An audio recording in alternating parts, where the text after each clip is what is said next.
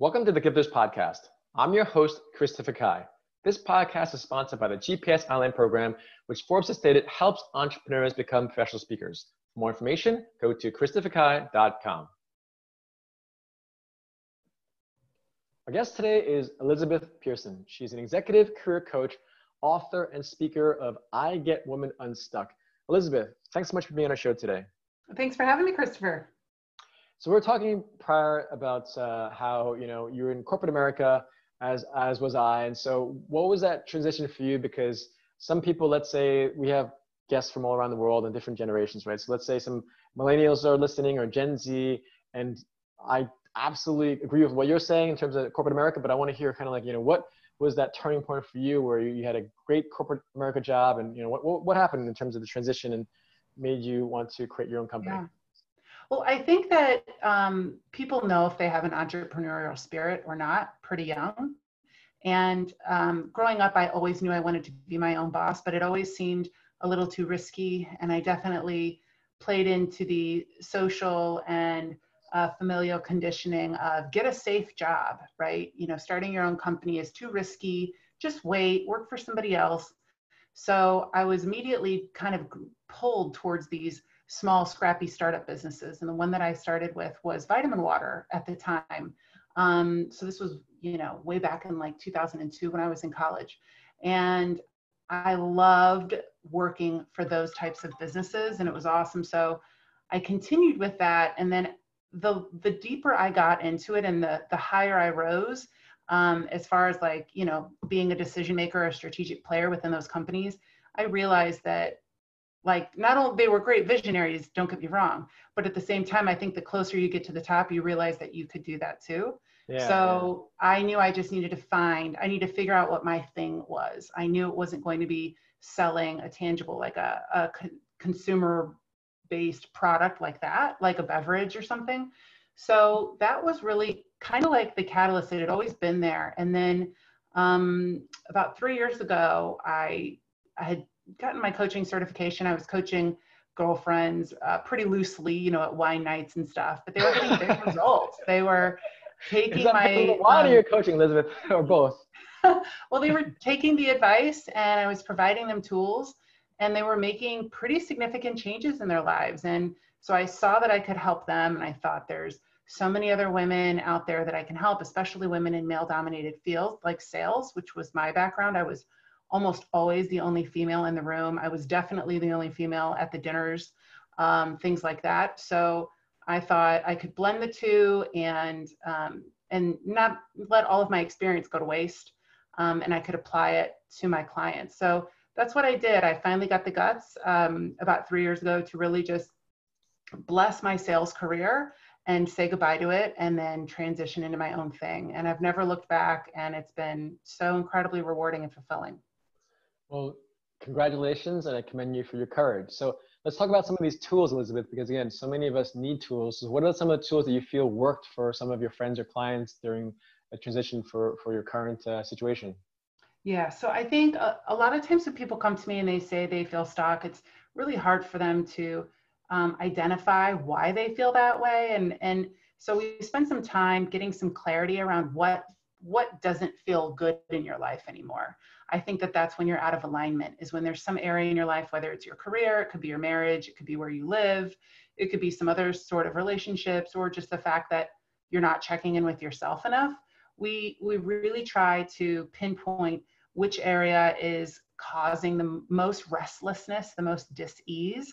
And then once we focus in on that, if it is your career, we start peeling back the layers of why it's not feeling good? What's going on in there? Are you not feeling acknowledged? Are you not moving forward? And and why?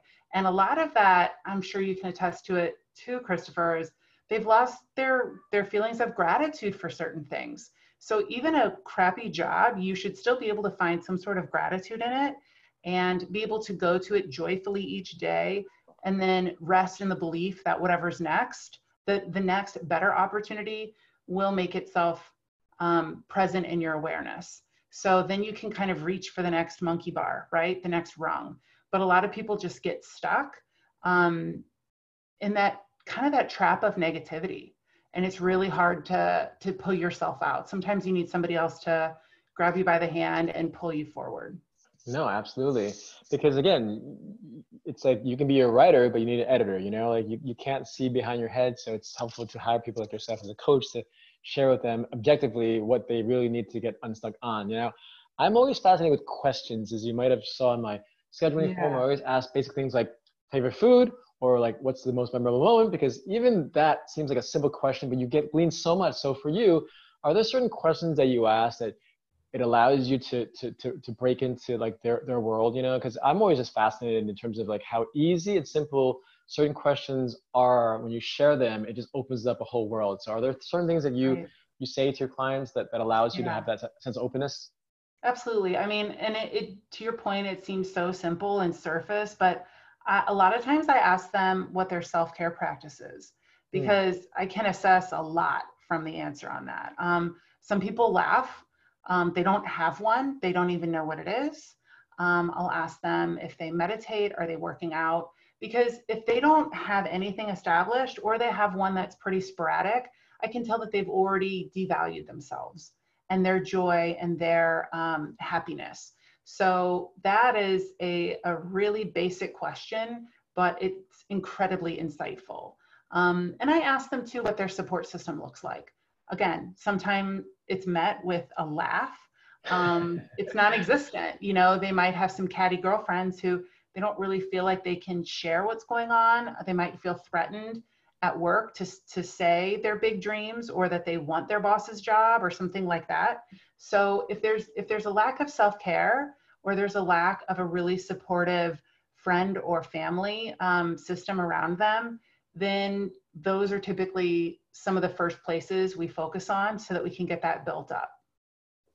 And that's great. I mean, again, these simple questions seemingly are simple, but it really allows you, like when you say to me, you know, what's your self-care? And if, if I can't say things, it's kind of like, well, maybe you don't have a consistency or foundation. Because again, if you don't have these foundational things on, how can you work on the layers above the foundation? And when you ask a question and when you ask or you mention that, it, I, I can see like that's a great question. It's simple, right?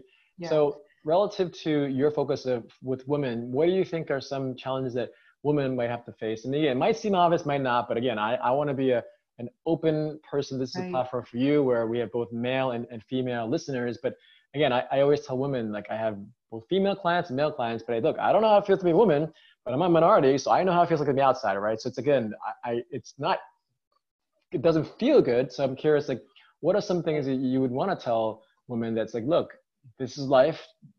You know, mm-hmm. how, how, what are some things that you feel that women might have to deal with that that, that men um, might not think about, or how we as men can be mindful of that? Yeah, I think that specifically in like corporate America, I feel like there's just a separate set of expectations for women. I and and it can be self-imposed. A lot of times women will try to overcompensate for these perceived insecurities, right? Maybe they're a mother and they feel like they have to really double down and they have to take the extra business trip or stay the extra night or do whatever so that there's no question in their employer's mind of how committed they are. Um, so I see women doing that a lot and it's it's something that is unsustainable and it just perpetuates these unrealistic ideals of how committed you're going to be and how hard you're going to hustle. I mean, I put off putting having kids for 5 years and for my work and i told my boss you know every time he started a new company and wanted me to come over and work with him on it um, you know he never asked me but i would offer up. I'd say okay i'll wait two more years. Uh, i promise you i won't get pregnant for two years. And that is so ridiculous that yeah. i that i felt that needs to be a, a book title right there elizabeth right and i had to say that because yeah. i knew he was thinking it and i knew yeah. he was going to question if he brought me over to run sales for this company which is the company then yeah. you know or a large territory of that company and call on target and kroger and these big buyers i knew that he was that was the question he needed answered without having to ask me so you know you don't hear that and and the conferences i would be at and they'd ask me if i'm a mom and i'd say and they'd say oh who's with the kids mm-hmm. well their dad's with the kids you know what yeah. i mean i never heard fathers or men being asked if they were parents who's taking care of the kids. Mm-hmm. So these were things, and, and and this is what women struggle with. And instead of getting, you know, resentful about it or angry or negative. We just need to like work diligently to kind of right the ship towards an egalitarian landscape for professionals. So that's what I work with them on. Instead of being reactionary and getting mad and telling them, well, who do you think's watching the kid? You know what I mean? Like there's different ways to deal with that. And yeah. there's, we can use everything to your advantage. So that's a lot of, you know, what I provide is, is how to navigate it at the top um, or just to like pull the cord and get out. if yeah, that's not yeah. what you want to do and that's an industry that's probably not going to change anytime soon, it's probably um, smart to think about pivoting to something else. No, that's great advice, Elizabeth. Thanks so much for your advice. How can our guests stay in touch with you and learn more about your services? Yeah, it's really easy. They can just go to my website, elizabethpearson.com, or uh, follow me on Instagram. It's coach.elizabeth.pearson. Great. Thank you so much, Elizabeth. Have a great day. Thanks, Christopher.